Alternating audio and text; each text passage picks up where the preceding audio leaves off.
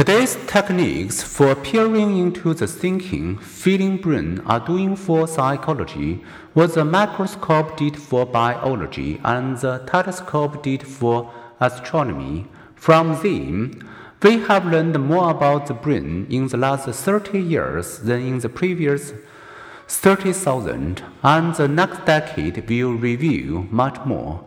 As each year, massive funding goes into brain research.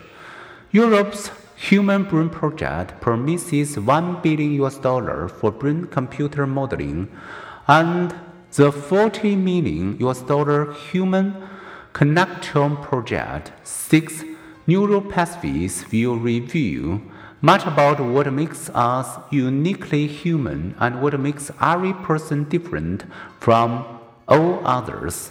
A new super powerful diffusion spectrum imaging machine built as part of the Human Connectome project can even map long distance brain connection.